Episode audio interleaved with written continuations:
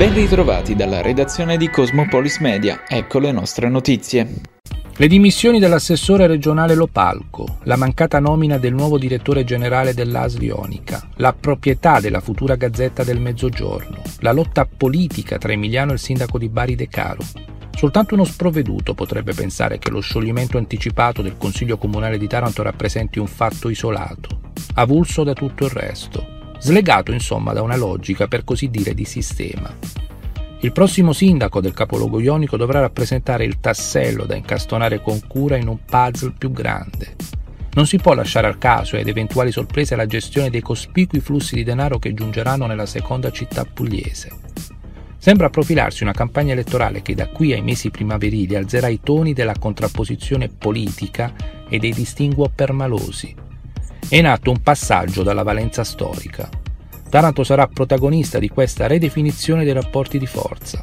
Tutti gli altri lo hanno capito, tutti, tranne i tarantini. Parte questa mattina in Puglia la somministrazione della terza dose per tutti gli over 40 che hanno concluso da almeno sei mesi il ciclo vaccinale. Le somministrazioni del richiamo cominceranno dal personale scolastico, dalle forze dell'ordine e dalla protezione civile, tutte categorie a cui la Regione ha deciso di dare priorità. Le vaccinazioni seguiranno pertanto un preciso cronoprogramma. Nel frattempo sarà possibile prenotarsi secondo le modalità previste in precedenza e consultabili sul sito della Regione Puglia. Ad oggi sono 70 gli abbattivi, ma si punta ad aprirne almeno altri 50. Coronavirus. In Italia sono 9.709 nuovi casi di positività segnalati dall'ultimo bollettino, 46 invece i decessi registrati nelle ultime 24 ore. Il tasso di positività tocca quota 2%, stabile rispetto al giorno precedente. Sul fronte della pressione ospedaliera sono 520 i pazienti ricoverati in terapia intensiva e 4.345 in area non critica.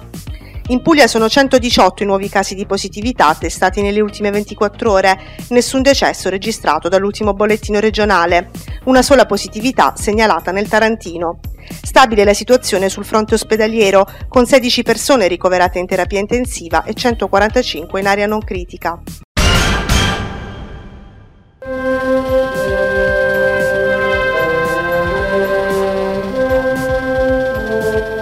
Inizia il Natale più lungo d'Europa, quello tarantino che come di consueto nella notte di Santa Cecilia si anima con lo sfrigolare dell'olio delle pettole e con le musiche della tradizione che risuonano tra i palazzi. La banda in cammino da prima dell'alba ha fatto anche visita a Palazzo di Città dove ha raccolto gli auguri del sindaco Rinaldo Melucci riparte il Natale Tarantino, uno dei più lunghi d'Europa, lo possiamo dire. Avevamo in serbo tante cose anche quest'anno, siamo riusciti per fortuna a far partire le installazioni luminose che questa sera accenderemo, si rinnovano le tradizioni, abbiamo messo in sicurezza come dire, anche le iniziative legate alle nostre bande storiche. Eh, resta la marimbocca ovviamente perché questo avviene in un clima in cui qualcuno ha pensato di ipotecare, come, come spesso si fa, il futuro di questa città.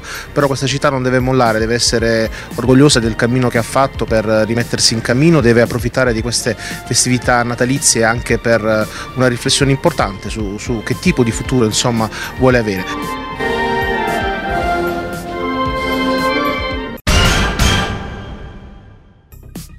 Personale della squadra mobile di Taranto e della Digos ha identificato il 24enne di origine pakistana che lo scorso 8 dicembre, impugnando un idrante, impedì alle forze di polizia di avvicinarsi alla recinzione dell'hotspot tarantino, favorendo la fuga di 16 ospiti del centro.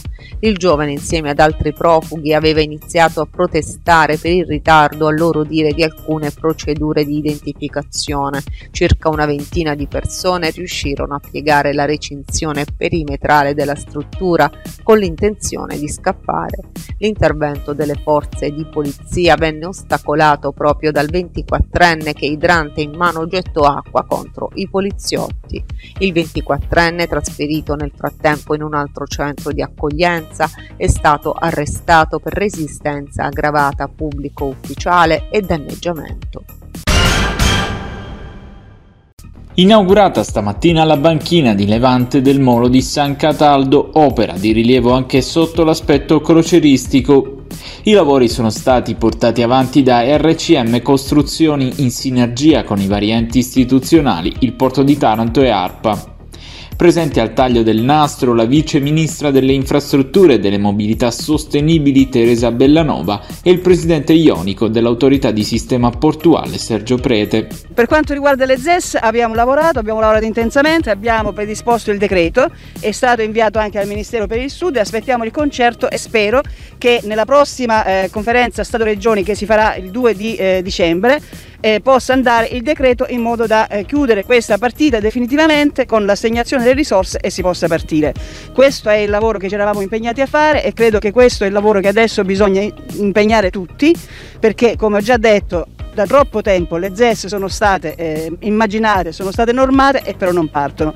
E per dare risposta anche a quelle esigenze che stanno nei territori, oltre che a fare investimenti, eh, creare sviluppo, rendere utile l'infrastrutturazione, perché l'infrastrutturazione serve per poter fare nuovi investimenti, per rendere più competitivo il territorio, la vita delle imprese e quindi le eh, risposte per le persone, c'è bisogno appunto di far partire queste infrastrutture, queste strutture che sono state eh, immaginate eh, da, tempo, eh, da, da parecchio tempo.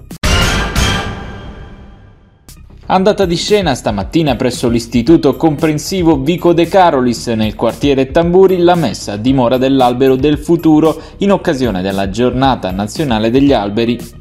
Presenti il sindaco di Taranto Rinaldo Melucci, il prefetto Demetrio Martino e l'arcivescovo Monsignor Filippo Santoro, insieme al comandante del gruppo Carabinieri Forestale di Taranto, il tenente colonnello Marino Martellotta. Giornata bellissima, tradizione che si rinnova, insomma, a cavallo del 21 novembre. Ieri era domenica, ma era importante avere la presenza dei bimbi perché in realtà questa giornata è per loro. La giornata dell'albero, piantare alberi, noi dobbiamo in qualche maniera eh, rendere più consapevoli, specie i più giovani che sono i genitori di domani, lavoratori di domani, chi assumerà le scelte domani, la nostra classe dirigente che abbiamo bisogno di prenderci cura del nostro ecosistema. In una città come Taranto, in un quartiere come questo, eh, tutto assume ancora un valore eh, più grande, quindi molto, molto contenti e veramente tanto grati ai carabinieri forestali, alla scuola De Carolis per questa iniziativa veramente molto ben riuscita quest'anno.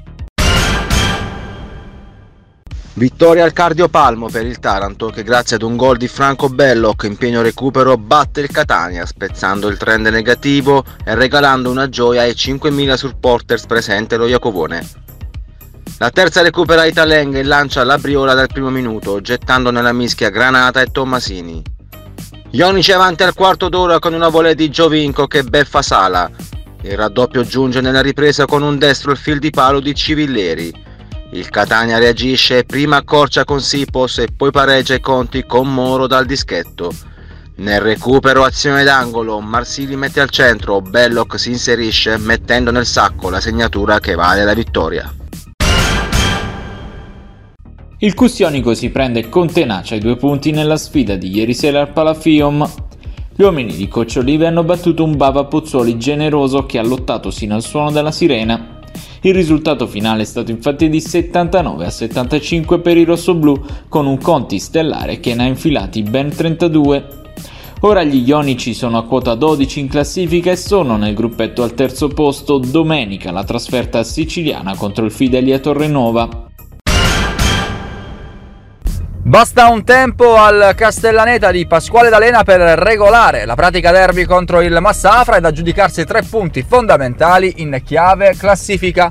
I ragazzi biancorossi partono fortissimo e già al 24esimo pervengono al vantaggio con un tapin vincente del solito Nicola Pinto, lesto a sfruttare un'incursione di Papo Martinez a fine primo tempo è proprio Papo Martinez a propiziare il raddoppio prendendo il fondo e centrando per la corrente Sardella che da due passi non sbaglia.